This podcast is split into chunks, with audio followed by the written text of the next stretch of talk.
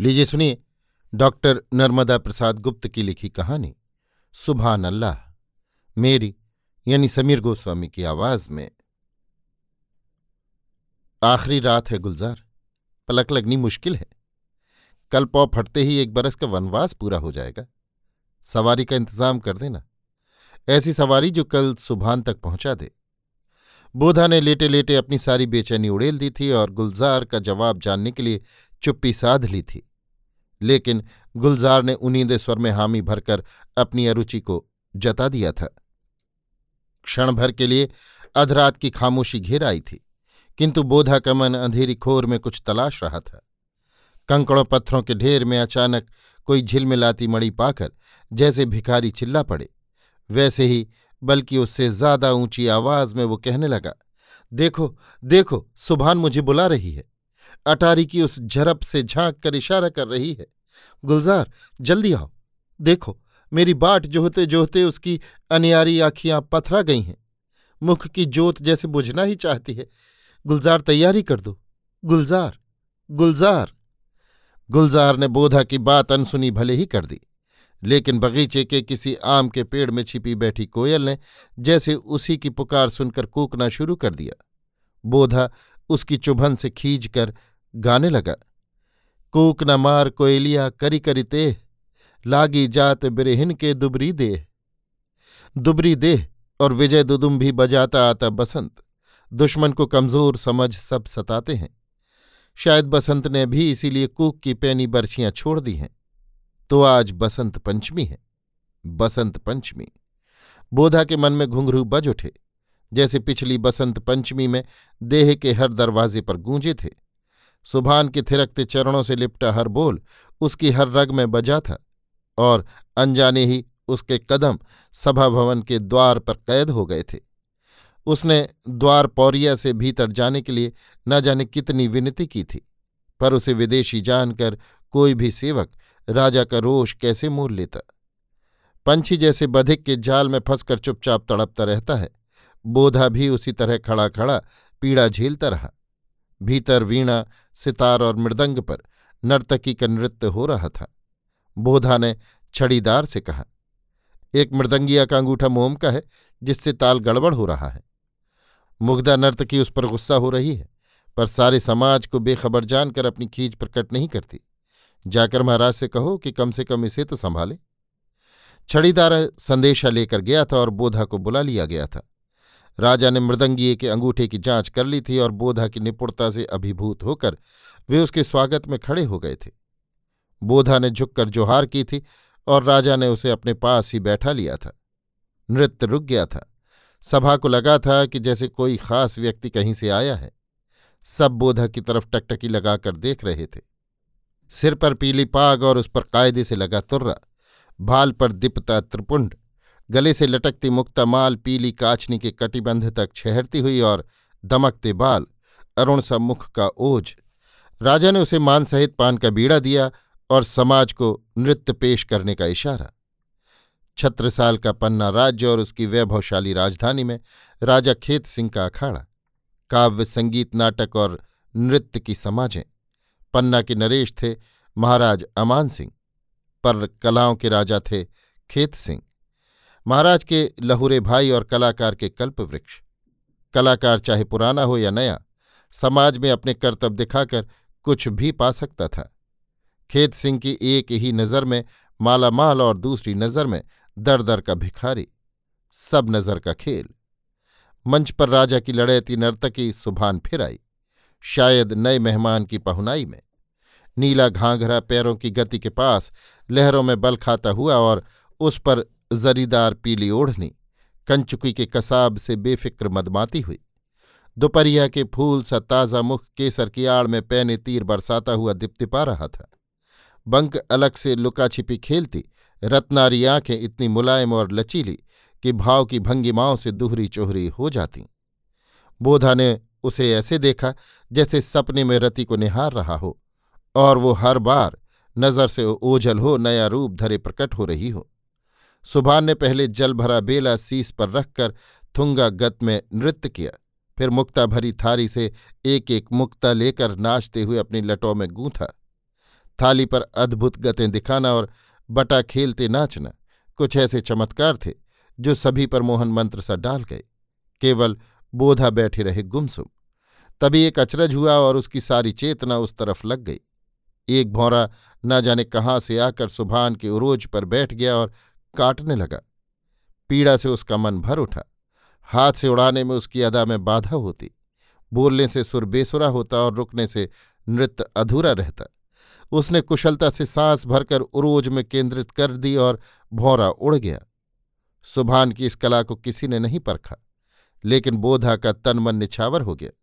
वो अपने आसन से उठा और अपने गले की मुक्तामाला सुभान के गले में पहना आया। वाद्य का एक बंद हो गए। सब दरबारी और कलाकार खामोश। कहीं से कोई हरकत तक नहीं। जैसे अचानक कोई धनुष टूटा हो और किसी राम ने जानकी का वर्ण कर लिया हो। सुभान खड़ी की खड़ी रह गई। एक अनजाना भय चारों तरफ़ डोलने लगा। राजा खेत सिंह का मुख लाल हो गया। भवों पर बल पड़े कि सुभान कांपने लगी। लेकिन बोधा ऐसे मगन थे जैसे किसी छंद का रस पान कर कोई रसिक सारी सुध बुध खो चुका हो। राजा ने बोधा की मनोदशा पढ़कर कहा, पंडित जू, अब अखाड़ा और सारा समाज आपकी कला देखना चाहता है। बोधा चौंक कर सहज हुए और बोले, महाराज, ये अदना आदमी तो केवल तुकबंदी करता है। हुक्म हो तो अरज करूँ। सवालायक क्षंधी अखाड़े की शोभा बढ़ाएँगे। राजसभा से मेरा कुछ लेना देना नहीं। दाता से दुआ सलाम नहीं। अगर कोई प्रेम के दो चार बोल कहे तो बात अलग है। खैर, आपकी आज्ञा है, और मैंने अभी अभी एक छंद बुना है। मदन सदन प्राण प्यारी को बदन ताको चाही चाही सुधाधर धीर न धरत है। रहे निसिबासर समान अकलंक उर, संक सकलंक सोई मान हरत है। बोधा कभी नित प्रति नौतम कला को धारी मास मास यों ही उपहासन मरत है। परबा तो पूनो लो सो जोरिबो करत तैसे। पूनो तो कुहलो फेरी फोरिबो करत है। राजा के साथ सारा समाज मौज में झूम उठा था। जैसे कोई सरोवर पवन के एक झोंके से ही लहरें लेने लगा हो। बोधा ने अच्छी तरह जान लिया था कि सारी तरंगे एक किनारे से उठती हैं और उसी तक जाकर खो जाती हैं। वो किनारा है राजा, जिसके बिना लहरें और सरोवर कुछ नहीं। सुभान की कला उस किनारे में सिमट कर रह गई है। सरोवर में फंसी कमलनी की तरह। आखिर क्या किया जाए? इस सुनहरे जाल से कैसे निकला जाए? इसी खटके में बिंधा उसका मन भौरा। कुछ देर तक भिन्नाता रहा था और सुभान के मुख पर खिली कमलनी सी आँखें बेचैनी से उसके आने की बाट जोह रही थी। जैसे ही दोनों मिले, तुरंत बिछुड़ गए। बीच में राजा की खीज दुधारी तलवार की तरह लटक रही थी। अधर में बिना किसी सहारे। दोनों के लुके छिपे व्यापार को देखकर राजा खेत सिंह अनमने से बोले कविजू एकाध छंद और हो जाए। उसने भी अपनी उलझन से उबरने का मौका पा लिया था। तलवार की धार को याद करते हुए कहा, महाराज की जैसी मर्ज़ी, एक छंद बिनती करत। अति छीन मृणाल के तारहू ते तिही ऊपर पाँव दे आवनो है। सुई बेहते द्वार सकीन तहाँ पर तीती को टाणो लदावनो है। कभी बोधा अनिघनी ने जहूं ते चाढ़ी तापे ना चित्त डगावनो है। ये प्रेम को पंथ कराल है जू तरवार की धार पे धावनो है। परी गई प्रीत भंवर में झांझर नाव, इहीं बिरिया मह केवट पार लगाओ। इस बार राजा कुछ खुश दिखे थे, क्योंकि उन्होंने उसे अपनी मुक्तामाल भेंट कर छाती से लगा लिया था। समाज के सामने उसका सम्मान करते हुए कहा था, कविजू, यहाँ रहें और अखाड़े को ऊँचा उठाएँ। उन्हें हम कविराज की गद्दी बख्शते हैं। रिहाइश के लिए पूरा बंदोबस्त किया जाए।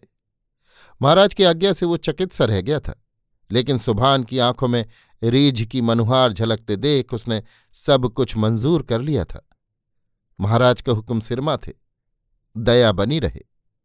उस दिन से न जाने कितने अखाड़े हुए और कितनी ही बार सुभान को नज़दीक से निरखने का मौका मिला, लेकिन कभी अकेले में मिलने का संयोग नहीं आया।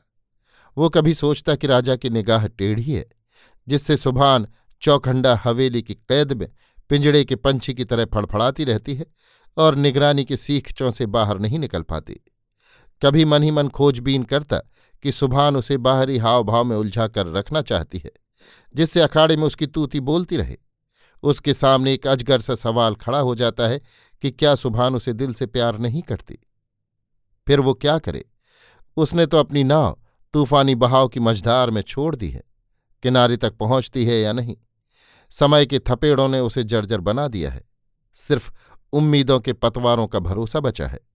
निराशा की भंवरों में इधर उधर चक्कर खाता उसका धीरज डूबने को ही था कि अचानक एक तिनके का सहारा हाथ लगने से उसकी हिम्मत बढ़ी। सुभान की बांधी एक चिट्ठी दे गई थी, जिसमें रात को उसे बुलाया गया था। शायद राजा बाहर गए थे और उसका फ़ायदा उठाने का बीड़ा सुभान की चतुर सहेली ने लिया था। बोधा को गुप्त मार्ग से लाया गया था, ताकि संतरी तक खबर न पा सके। वो जैसे ही पहुँचे, सुभान ने अपनी उत्सुक नज़रें ऐसे फैला दीं, जैसे छाती से लगाने को फैली हुई बाहें। उसने महसूस किया था कि सुभान के अंग अंग मिलने के लिए आतुर हैं। उसके सारे संवेदन झंझना गए थे और उमंगों की गंगा उफनने लगी थी। लेकिन तभी एक बर्फीली लहर ने सब कुछ बदल दिया था और खून तक जमने के लिए मजबूर कर ज़िंदगी के इतिहास को मोड़ दिया था। राजा ने पुछवाया था कि कविराज बोधा उसके घर तो नहीं आए थे। वे उनसे मिलना चाहते थे। पता चला कि वे कहीं चले गए हैं, किसी युवती के साथ।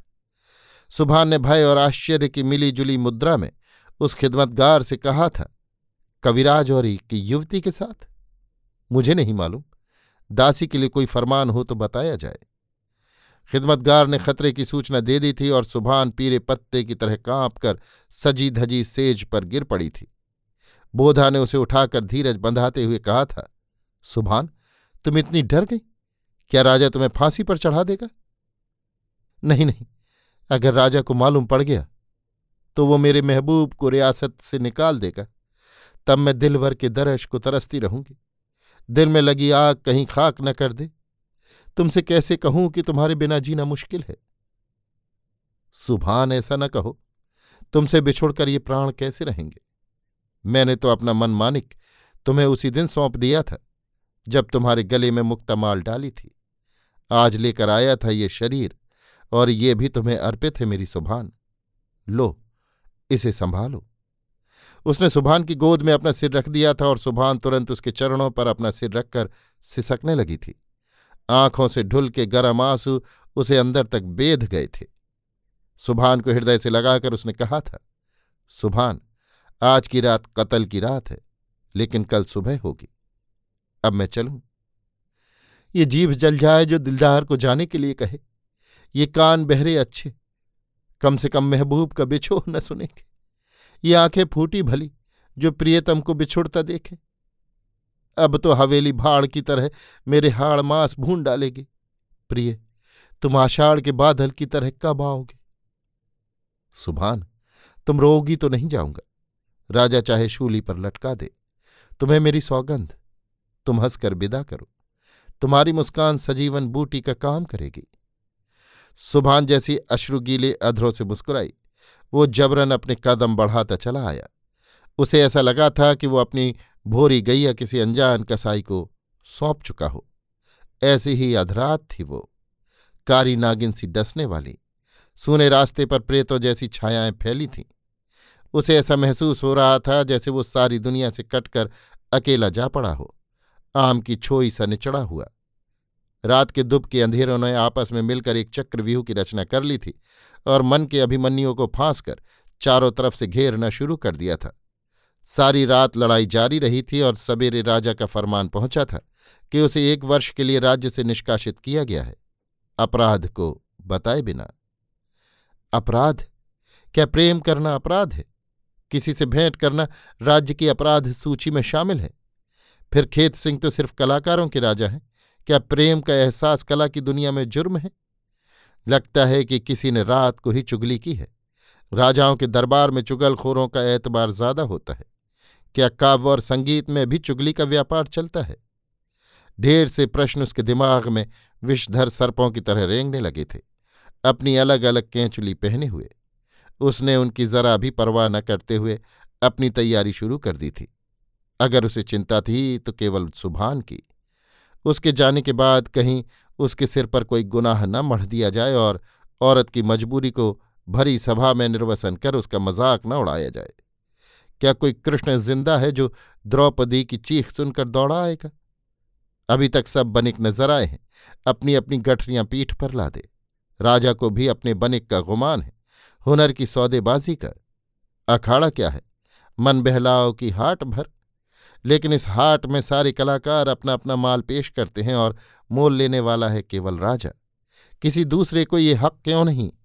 किसी की कला पर रीझ कर कोई मुक्ता माल देता है तो भवें चढ़ जाती हैं क्यों?